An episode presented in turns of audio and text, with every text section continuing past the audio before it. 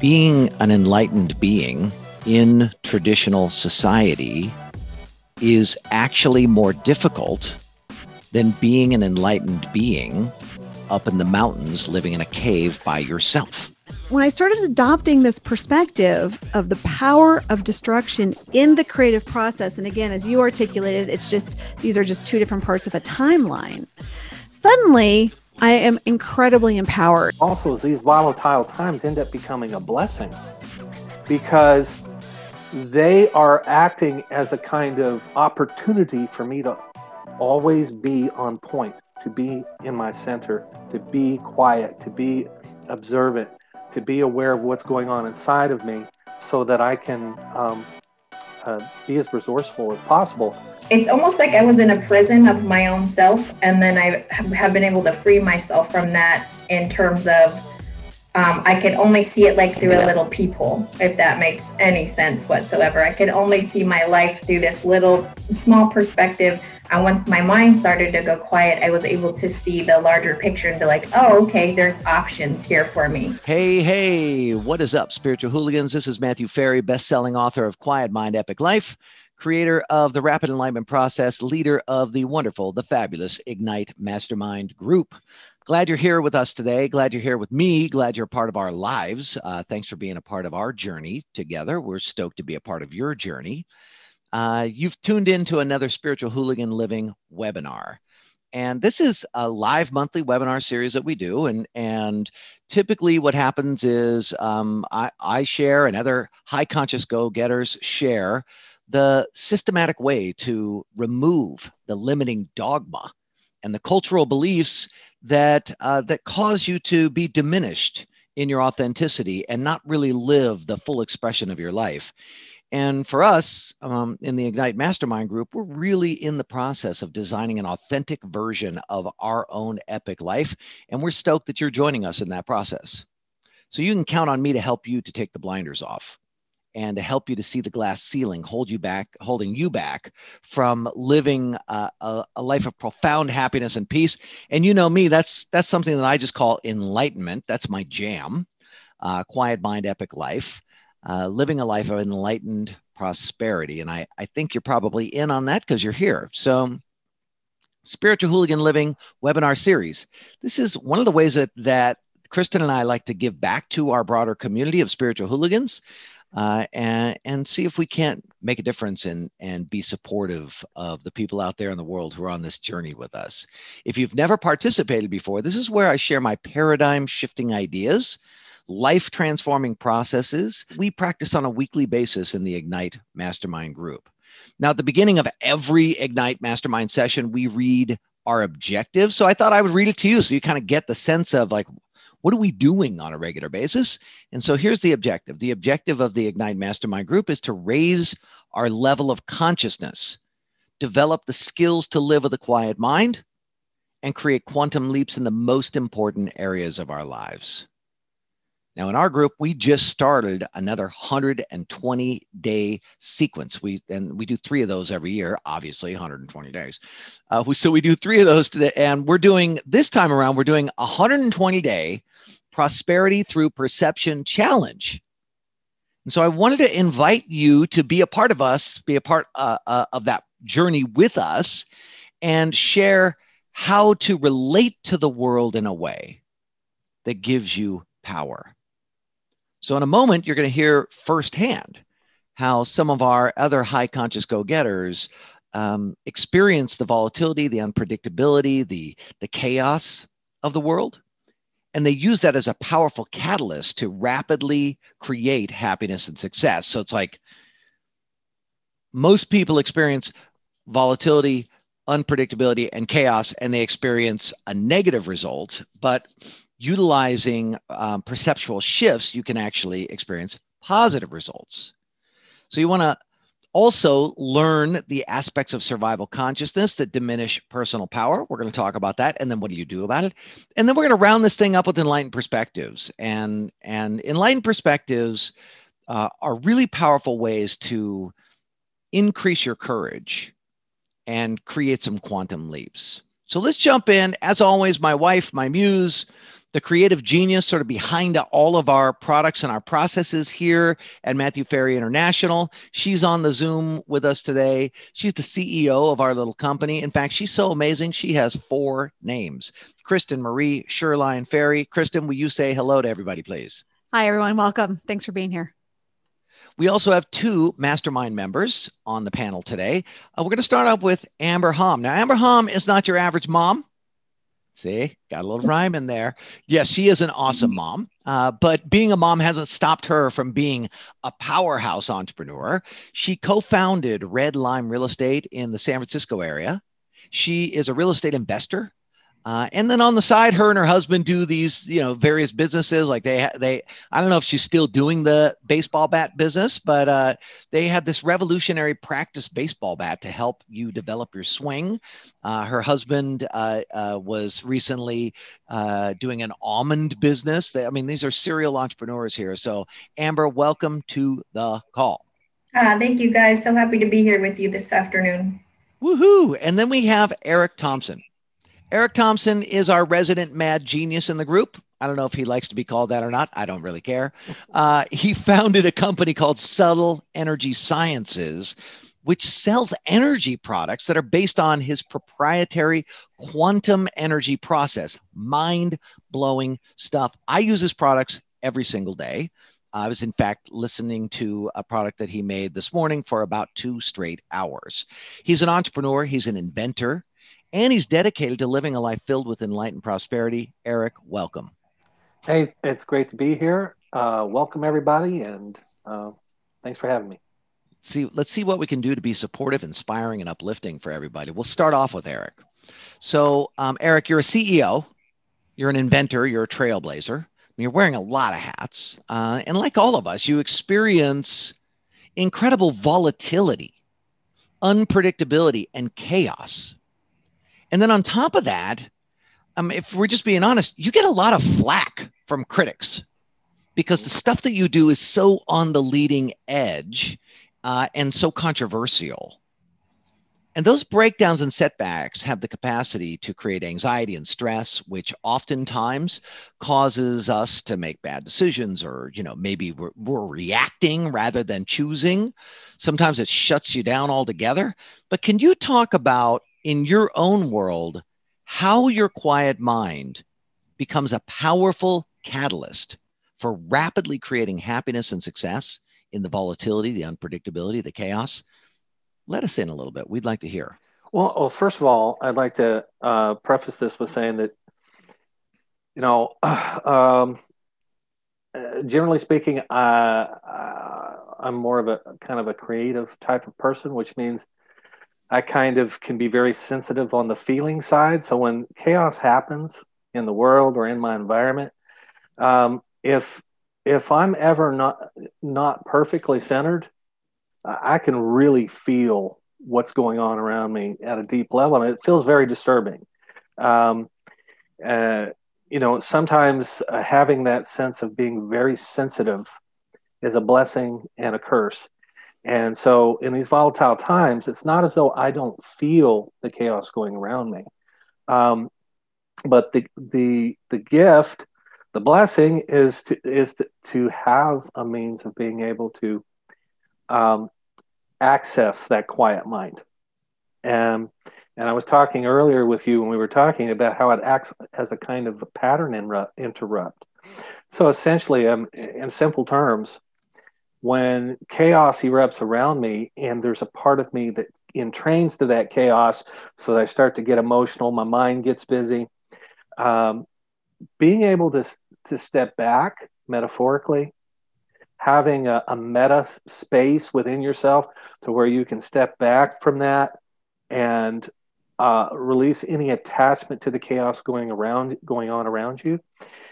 And essentially puts me in a place of being able to really operate at my highest because once everything goes quiet, now I'm able to choose what I want to pay attention to. Uh, what's interesting is also is these volatile times end up becoming a blessing because they are acting as a kind of opportunity for me to always be on point, to be in my center, to be quiet, to be observant, to be aware of what's going on inside of me so that I can um, uh, be as resourceful as possible. So the quiet mind allows me to, it's kind of like a pattern interrupt. It interrupts all of that noise going on around me, gets me back to center. Then I can say, okay, uh, I have more of an intuitive sense of what is the next step. How do I plan out? You know, if I'm going to, if there's some crazy chaos going on over here, maybe I will plan a worst case scenario. That way I can put my mind at rest. It's already worked out the worst things that could possibly happen. And I've put that to rest so that I can just stay in this quiet zone. And what I find is then I'm able to see how all this chaos around me is actually um, unfolding opportunities for my growth. Um, and it's kind of like riding waves, you know, instead of being um, pushed and pulled and and um, uh, thrown around by those waves. I'm I'm learning to ride them and thrive on them. In, incredible, and and Eric, I, what I really appreciated about what you said, and I want to punctuate, is that the volatility the unpredictability, the chaos that is in the world is actually an opportunity to invoke focus for you. And and I feel the same way. And I think that that one of the things that that that I often get pushback on for the methodology that I've created is that it's so focused on the bullshit and the hostility and the negativity and it, it isn't um, it isn't like other methodologies where it's like and now we're just gonna everybody it's all good and we're just going to be in a loving state and we're just going to be kind it's like bullshit you're saying that but inside you're like a you know a, a sewer of negativity and what i found is is that being as negative as possible is the way to positivity. Like you just go through it rather than avoid it. And and you know, you just really reminded me of how important that is. Let's go over to Amber here. You know, you and Ian are entrepreneurs, you're creatives, uh, you're parents, you're trying to raise your kids and get them out of the house. Uh, like all of us, life keeps throwing curveballs at you big time. Can you talk about for you how your quiet mind becomes a powerful catalyst for rapidly creating happiness and success inside of the volatility, the unpredictability, and the chaos of the world? Well, that's an easy question to answer, right? In uh, four minutes, answer all the questions of the world in four minutes. Ian and I have been, this is our second year in the mastermind. This is going on our second year. And this last year has been one of the the most um, exciting journeys of my entire life. I will tell you that. In month three, I would say it was not the most exciting journey because again, I was learning how to have a quiet mind during that time. That was like the I was like, oh, I'm in the shit. I was, you know, I there was chaos going on, and I hadn't learned the skills quite yet to be able to go see it from a different perspective. So it's been really, really fun. I can say that now. Like amazing. Um, the quiet mind perspective is allows me to have more clarity in everything that's happening in my life. Um, I can see it from a different angle now. Like it, it has been. It's almost like I was in a prison of my own self, and then I have been able to free myself from that in terms of um, I could only see it like through a little peephole, if that makes any sense whatsoever. I could only see my life through this little small perspective. And once my mind started to go quiet, I was able to see the larger picture and be like, oh, okay, there's options here for me versus being like, hey, my hair's on fire. Like my kids aren't doing what they're supposed to be doing. They're, you know, uh, these deals are going sideways. It's not going the way I want to. And the perspective that I've come away with this last year with the mastermind is it's all good. Like whatever way it's going, it is all good. And that's been super fun and life changing for my family, just like for, you know. But will you clarify though? Because uh, when the average person hears it's all good, uh, they relate to it from uh, what I'm going to call like a spiritual derelict kind of fashion. And that is, it's all good, therefore I'm ignoring it. Uh, and I don't think that that's what you're implying. Not at all. Yeah. Not so all, not yeah, talk, And talk again- about that. Yeah, and that, that's a really good point because again, when you say all is all, it's all good.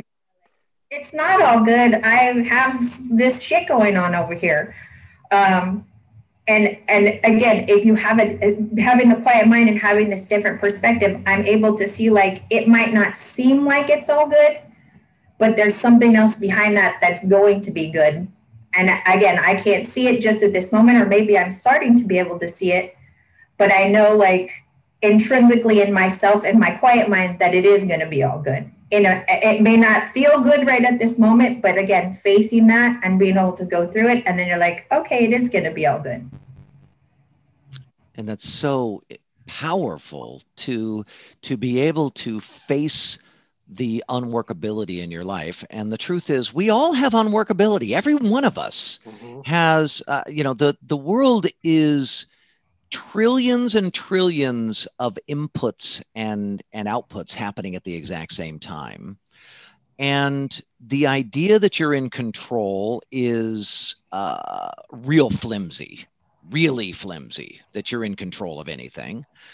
And to be able to surrender and and be able to so let's call it direct the flow right? So it's like okay well i'm i'm swimming in a river of crap right now that's really smelly and i can resist and freak out or i can get out my paddle and i can start to find the way to the edge of the of the river. And and what i find is that the quiet mind state actually is the resourceful creative state. And I want to go over to Kristen and I want to talk about spiritual mastery. You're working on your spiritual mastery on a daily basis, sort of whether you want to or not. Uh, predominantly because of the guy you're married to um and you know like i am i'm psychotic about it like uh, the level of obsession that i have about it is is i, I can't explain it um, but apparently that really works for you because we are married and you and you signed up. Uh, you know you you wear so many hats. Ceo visionary in our business. You're the chief investment officer in our world. Um, you're the financial advocate for our children your parents our clients. Um, you're the chief plate spinner in our personal lives and we got a lot of plates going and most people on the path to enlightenment, they believe that once your mind goes quiet, suddenly everything is great all the time. It nothing ever goes wrong now because you're enlightened. That once you achieve enlightenment, then you never experience negativity again. And, and Kristen, I'm hoping that you can bust this myth and talk about which aspects of survival consciousness still diminish your personal power, even though 95% of the time your mind is completely quiet and still and you are at peace. There are still those moments that you just get derailed and disturbed. So, what are those survival consciousness aspects? And then, what do you do to transcend those things and get back to your enlightened state? You're muted. She's like, oh, I was I was trying to be appropriate for the rest of the call. It's a great, great question. The things that first come to mind are kids, my relationship to time, and my assessment about whether or not things are going the way they should be going. Those are the things that take me out. Say them one more time. So I, I want to just really take Yeah. it in Kids. as your as your man. so, kids, hmm my relationship to time, and my perspective about how things are going. Mm. And so, can you talk about what you do in your own personal process to transcend those survival states and get yourself back into an enlightened framework again? Well, it's really interesting because I think what underpins the three paradigms of my life that I just uh, described is really positionality and uh, an invented perspective about what should be happening. So let's just take kids, for example. Kids are interesting because I'm a, I'm a bonus mom, so I didn't have any of my own kids. And yet, what comes with being a mom, a bonus mom, is the complexities of parenthood um, without being technically a parent. And it's an, it's an interesting uh, role that I've taken on. Um, what you and I talk about a lot, Matthew, is that raising children is inherently a survival based process at, at its core right? At its absolute core. For high-minded people we don't have I, don't relate to like oh my god the child's going to die i'm going to kill the child. You know like the, the child is not in danger in my world. And i can appreciate that there's certain times in the parenting process where you know that that can absolutely be the truth. But day in and day out i don't worry about like the children staying alive. What i face is are they going to be good citizens? Are they financially responsible do they know how to use their manners? And and what happens for me is that from time to time i start i start getting really um like overly i, I put so much weight on those things. Like you're not going to be okay if you don't have these skills. And like i get really significant about it. And so what happens is if i'm not mindful that those are my preferences then I go down the rabbit trail of I know best and I'm in charge and I'm older than you and I know more and I'm further down and like I should say I should have the say about how you handle yourself in this situation. And so it's a it's a balance because as a high-minded person who really is taking on her own spirituality, there's the practicality of being a uh, an effective parent and raising in my world it's important to be a, a good citizen and financially independent and all those things but if I boil it all down, at the end of the day, those are, are literally my preferences. And when I slip into that, I know the truth and I know what's right or wrong, then that becomes a really degrading perspective inside of the context called parenting. But I can take those same ideas, I can go into my own personal goals. Like my biggest breakdowns tend to be around how much time is going by? Is this happening faster? Am I spending my time wisely? Is someone stealing my time? Did I get to do what I wanted to do with my time? And again, as I as I pull that apart from a uh, enlightened sort of enlightened perspectives and understanding the infinite nature that I, the infinite being that I believe that I am, what I find underneath all of that is that when I indulge my opinion and I forget that these are my preferences, I connect into a seriousness and like a positionality that degrades my experience. And so I would say that so it's with goals, it's with time, it's with kids, the underpinning of all of that. And this is something you taught me years ago that really was a game changer, Matthew. It was to release the opinion or the positionality, Kristen, and honor that you just have a preference. And that paradigm has made an enormous difference in my life and my day to day experience as I'm juggling all these plates and, and wearing all the hats that I wear and it's and it's still not easy and no. uh, and i think that you know the thing that i want to communicate to our spiritual hooligan friend who's watching this right now is that being an enlightened being in traditional society is actually more difficult than being an enlightened being up in the mountains living in a cave by yourself. It's much easier to be by yourself and not be disturbed.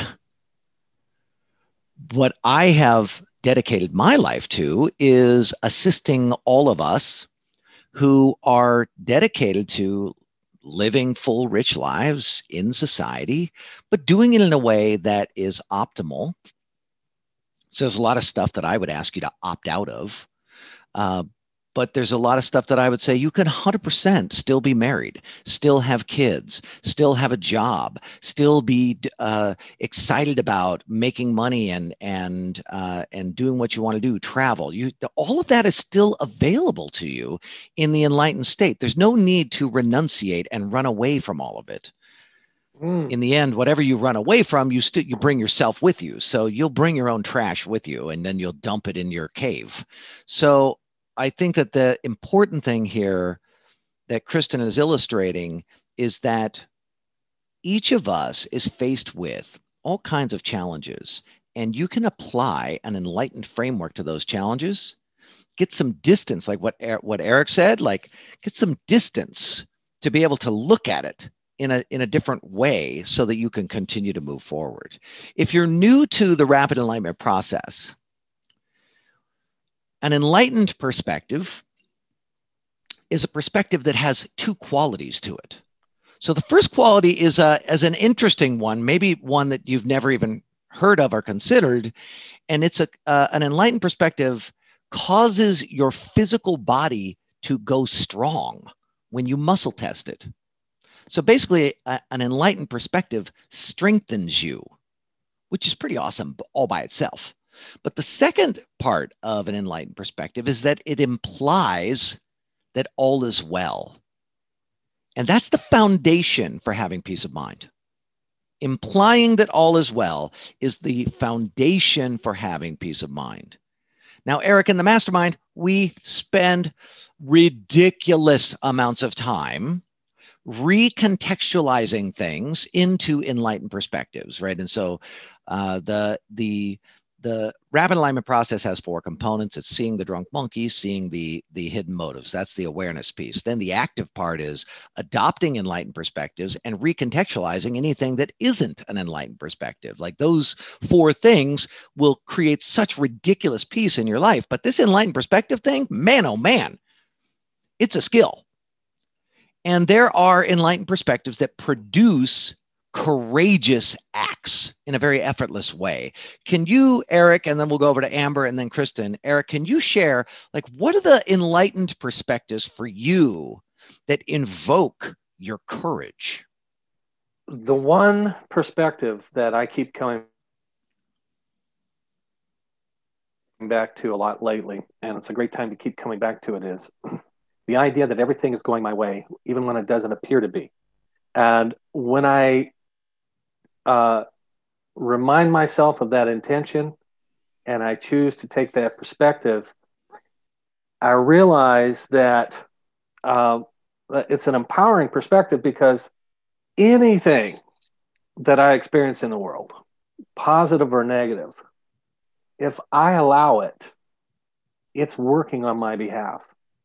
And even if that isn't actually true, but I believe it's true, my life basically takes on the shape as though it's true because I am I am assuming that everything that's coming my way is working for me if, if I will allow it. And if it's not working for me, it's it's on me. It's not anything around me. It's always on me and I have the choice. And when I realize that, I realize I can thrive in any situation. It's it's about whether or not I realize that it is my own consciousness and how I'm relating to the chaos and the things that seem to be working against me. It's how I relate to them that decides whether or not it's working for me or against me. It has nothing to do with anything outside of me. It's always how I relate to what's happening around me. And so, this idea everything is working for me, even when it doesn't appear, it just allows me to sink back into that center, that quiet place. Ah, yes.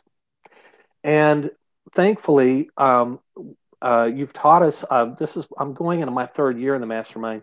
You've taught us um, some interesting uh, uh techniques and approaches to being able to sink back into that quiet mind reestablish that quiet mind. And again, I like that metaphor of the surfer.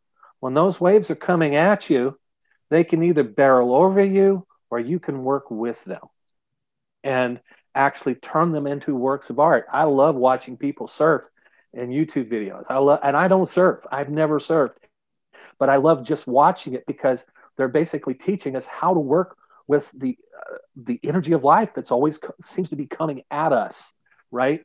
Um, it allows us to work with it and realize it's our perception that's deciding whether or not it's working for us or against us. It's a beautiful thing. And I too share that exact same uh, uh, fascination with watching surfing. And uh, I, I probably watch at least two or three surfing videos every single day. And and I and my fascination is similar. It's that um, life is coming anyway.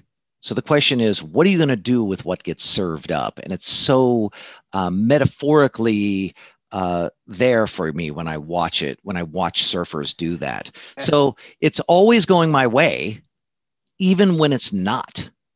That's an enlightened perspective. It, uh, it implies, it assumes that all is well. Let's go over to Amber.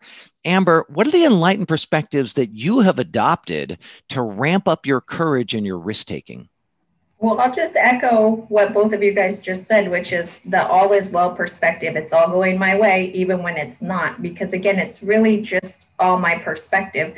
Because many of the things that have gone on this year have all been for my good. Like, for example, the coronavirus. Like a lot of a lot of the people that we know and that we've been around have been like, this has been the worst year of our whole lives. Ah, and it really for us it's been one of the best opportunities for us to grow and to learn and to spend time with each other and our businesses have grown. Um, and having the perspective of all is well even when it's not is so um, prevalent in our life right again we could have totally looked at it in a different way but we didn't because we've been practicing the enlightened perspectives so heavily for this last year. So again there was a funny quote. I listened to a video the other day. Sent, uh, Kristen had sent it. Um, it was on crypto. It was on uh, a financial thing, and the the guy talked about a quote from Mike Tyson that said, uh, "Everybody has a plan to get punched in the face." Right? So you can look at the punch in the face in a couple different ways. In my from my in my perspective now, it's like ah, the punch in the face. Yes, I got punched in the face. Now I know how to get back up, and I can I can really recontextualize the whole thing. So um, it, this is really, uh, uh, again, I, I, I don't want to be a sales guy and be like, this is so life changing, this is amazing, but it's been a year of our lives, even though we have gotten punched in the face a few times. So. Yep, that was uh, that was my client Ross Stevens, who was uh, being interviewed by Michael Saylor on uh, on the um, uh, corporate treasuries, uh, you know, now investing in in Bitcoin.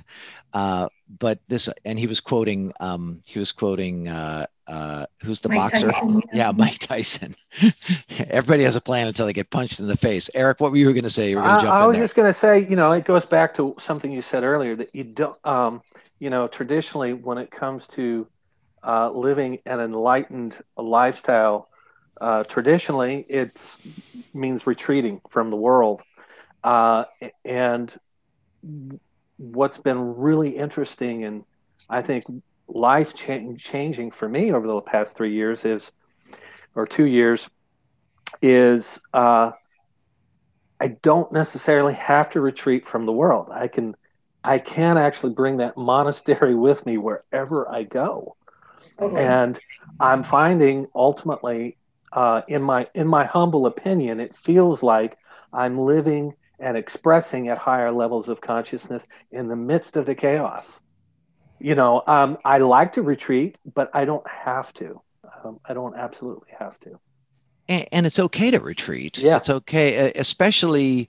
Um, most most of us who uh, are intrigued by these kinds of ideas, we are sensitive. We're just we just have a nervous system that seems to be um, optimized differently than than other people, and stuff really impacts us. And it's okay to pull back from life and regroup and get into a strong place and then come forward again. There's nothing wrong with that. You don't have to constantly put yourself into the face punching uh, and it, in order to live a great life. It's just that's just not the way it works. Let's go over to Kristen.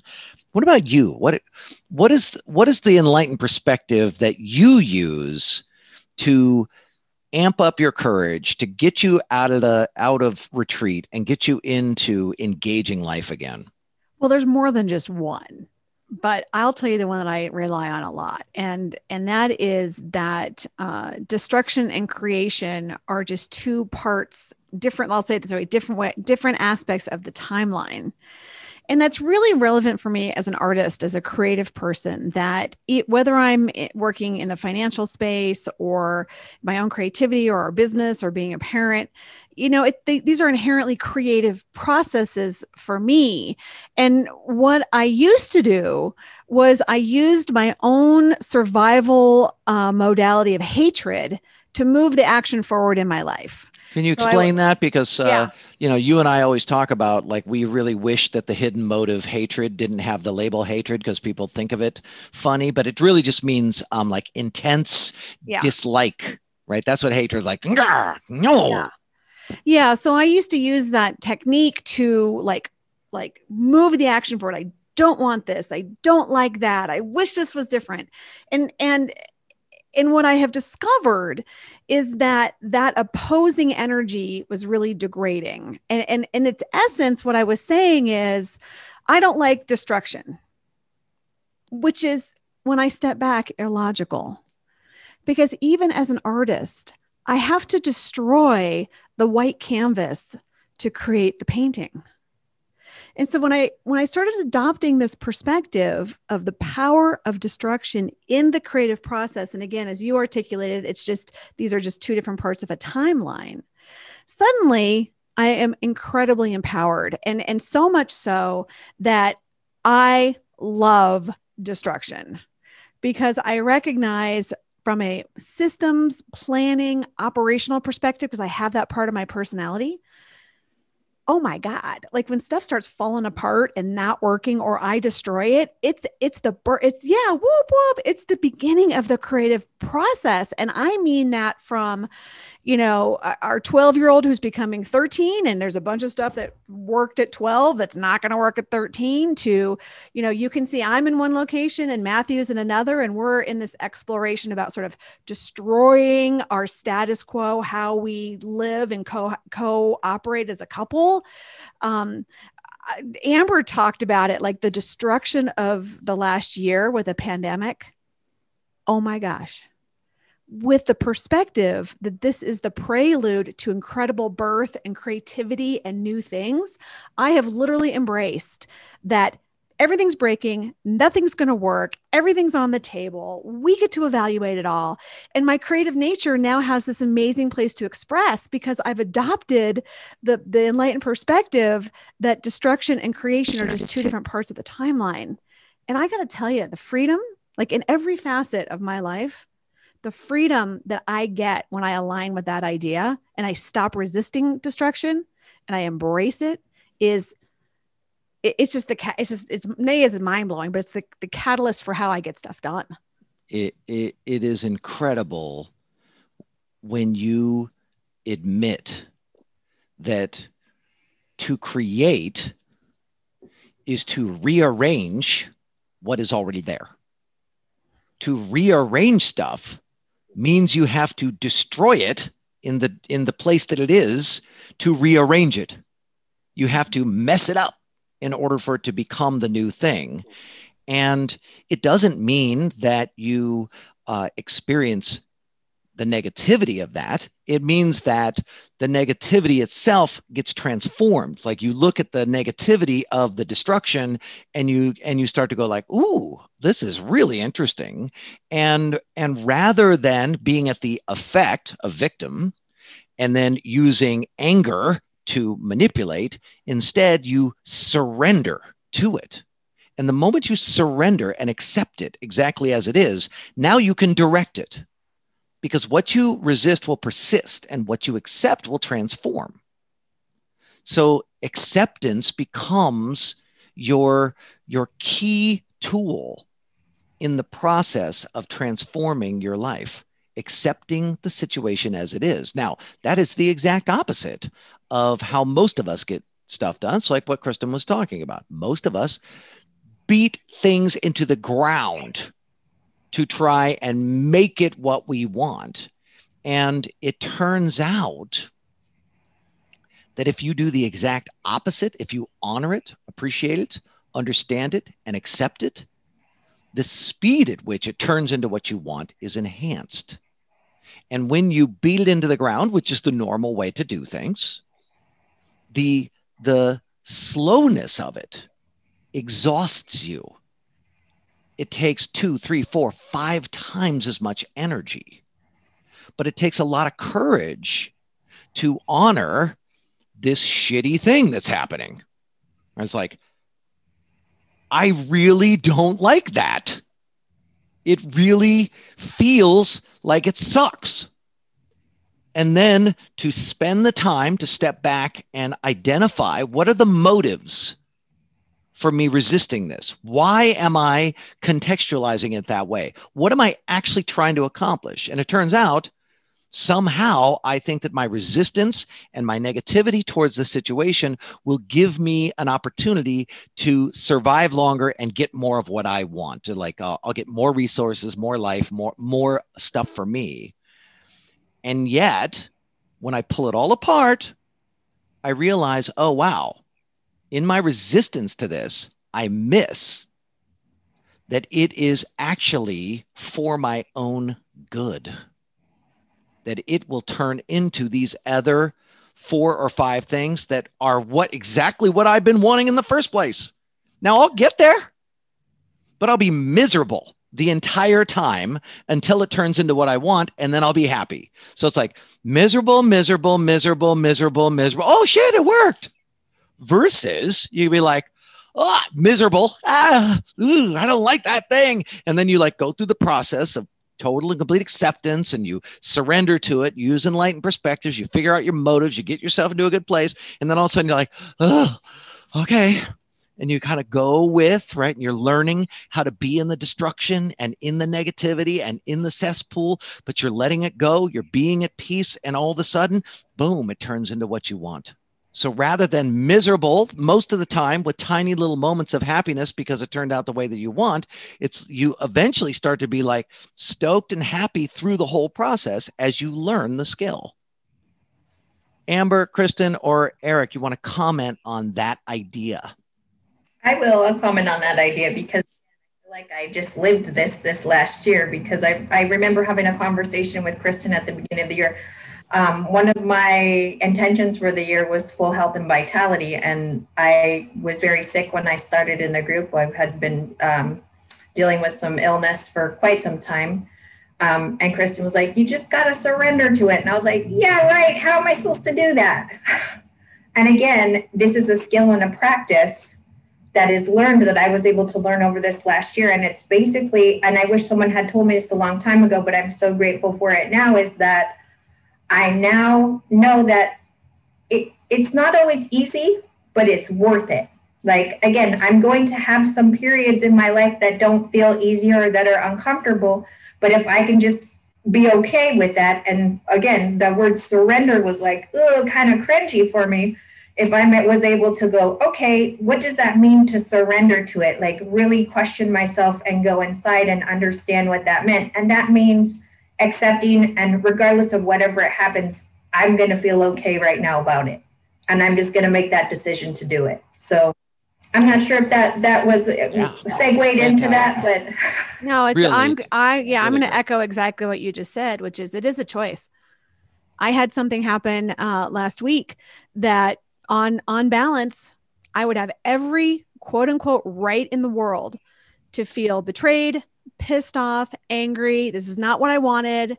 This this this thing does not fit in my world. Like and and I gotta tell you, I spent a little time thinking about how mad I was gonna be for how long. Like I mm-hmm. really wanted to indulge the like I've been violated and this isn't like I'm not okay with this and and again i don't want to gloss over this isn't like i didn't get like i didn't like the the meal that got delivered at the restaurant this is like life stuff this is like big stuff and to echo what you said, Amber, I, I literally using the skill set. And again, this is what I want to convey. Like, this isn't just like always instantaneous. Sometimes it takes a few minutes to step back and go, hang on. Or a day. Uh, it used to be like six weeks. So, you know. yeah. Or 10 years, or 10 years, right? or 10 years, right? Like lose yep. a decade of your life.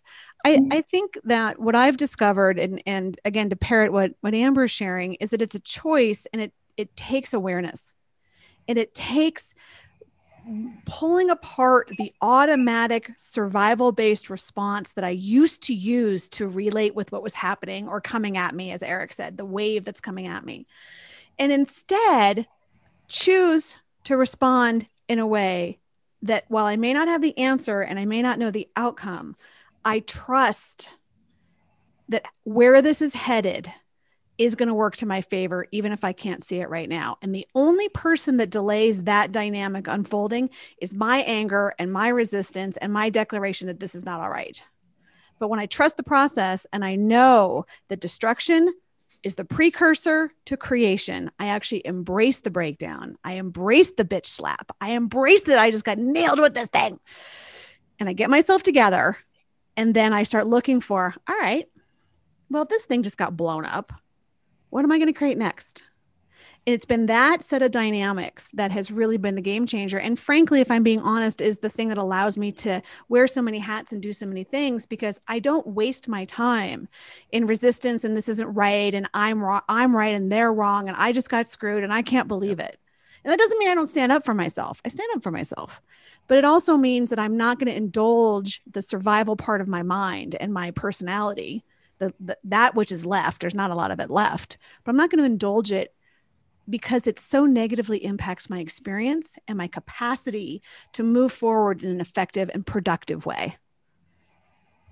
Those are my thoughts. And i you know to me that's like the dream scenario right? To spend mm-hmm. less time in that and more time in creation and, and enjoying myself and doing the shit i want to do. Hallelujah. Eric what about you? Well having uh, the capacity to access a quiet mind.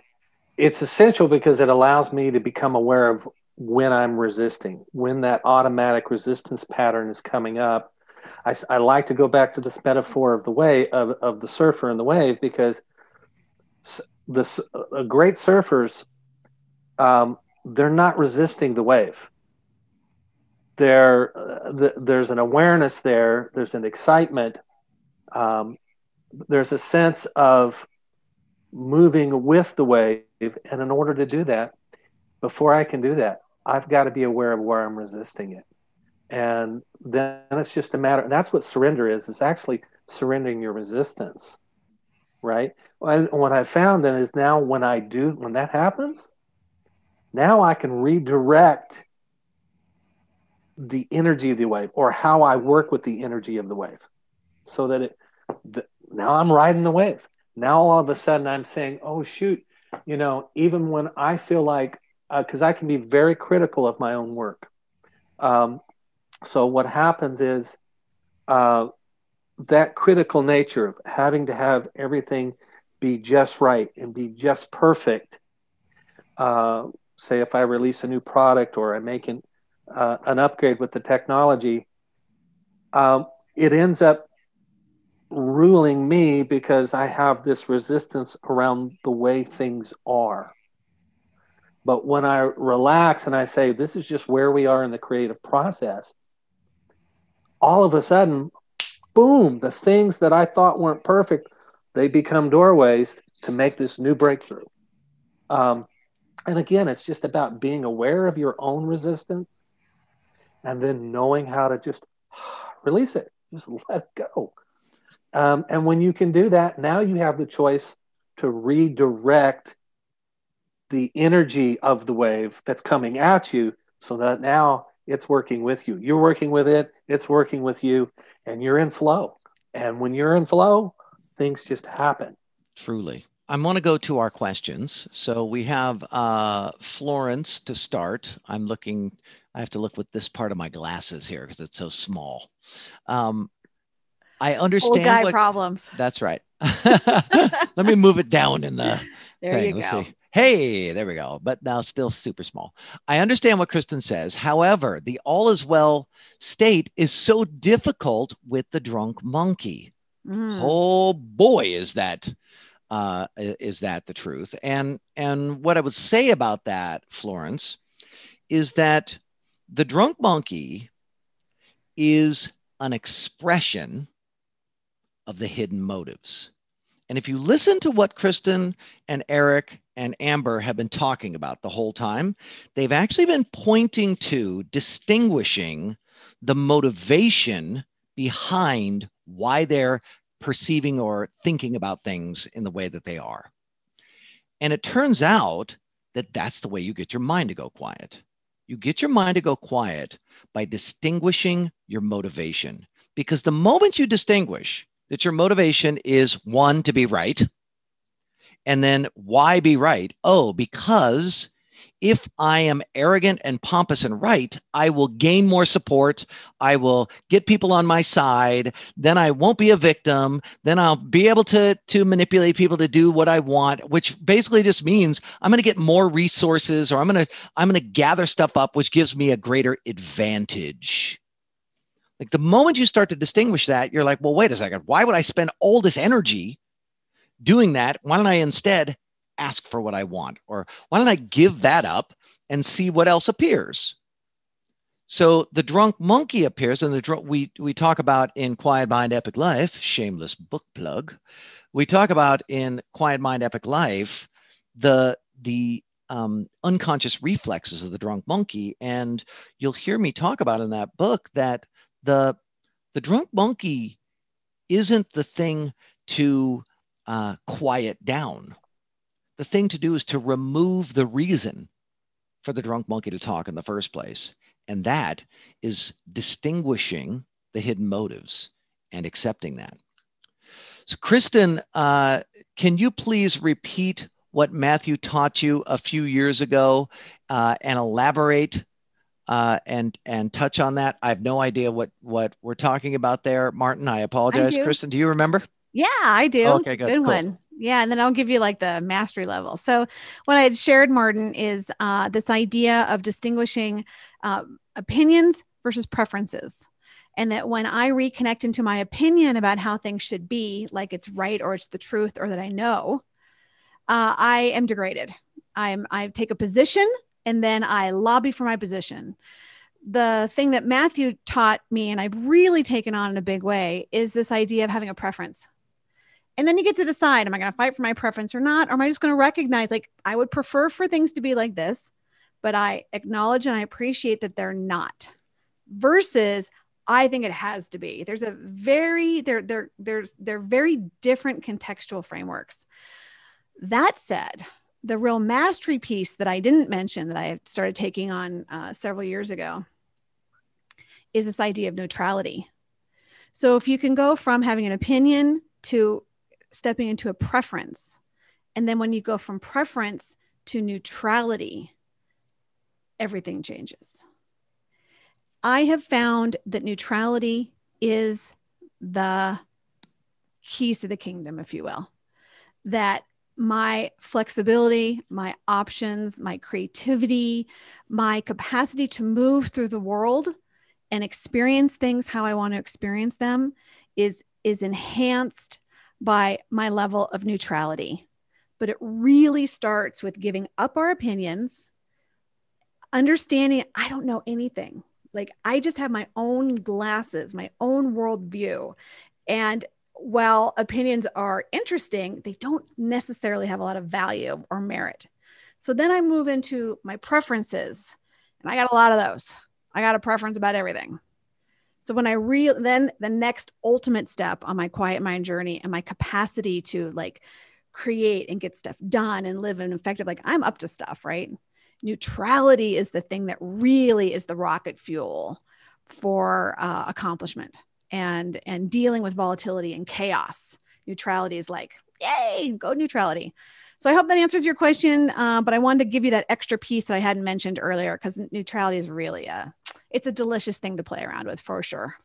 And and it allows you to be authentically for something, which is different than what most people experience. Most people are are for something, but when you dig in, what you find is actually they're against these other things.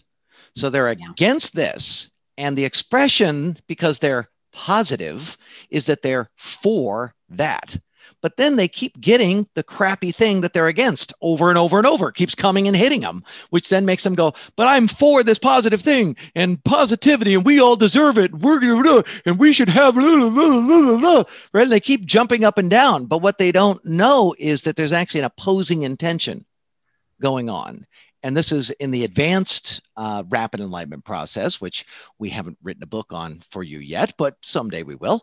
In the advanced rapid enlightenment process, you begin to discern that you have a, opposing intentions, that you that you are this, but you say that. And you keep getting what you are, and you keep hoping that you'll say it enough times that it'll change who you are. But really, what there is to do is to just admit what a dirtbag you are and own that you are a seething cesspool over here.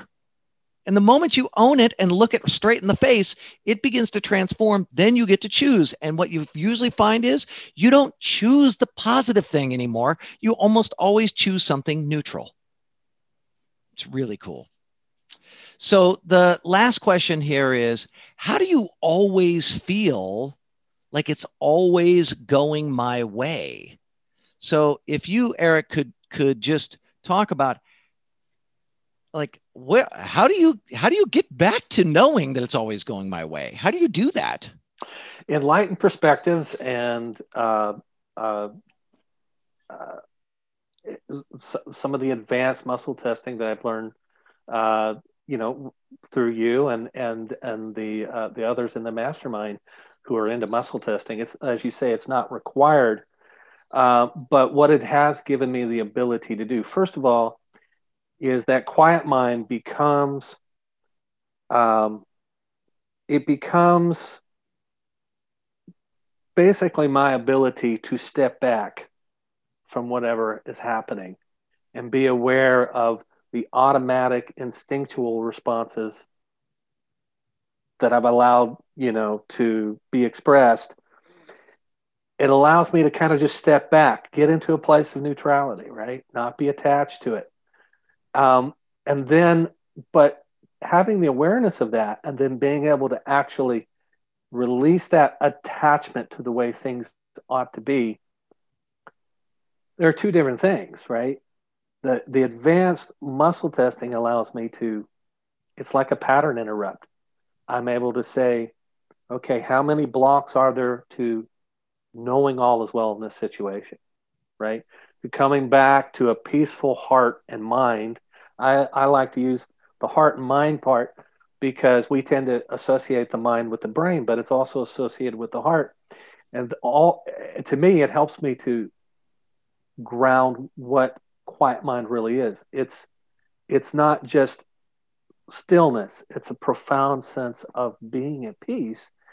And the muscle testing really allows me to uh, in, intuit my way into the the um, uh, hidden motives and instinctual responses that are at play, and kind of just do a uh, like a circuit breaker. It just kind of turns like that circuit off yeah, a reset. Very good. I like that.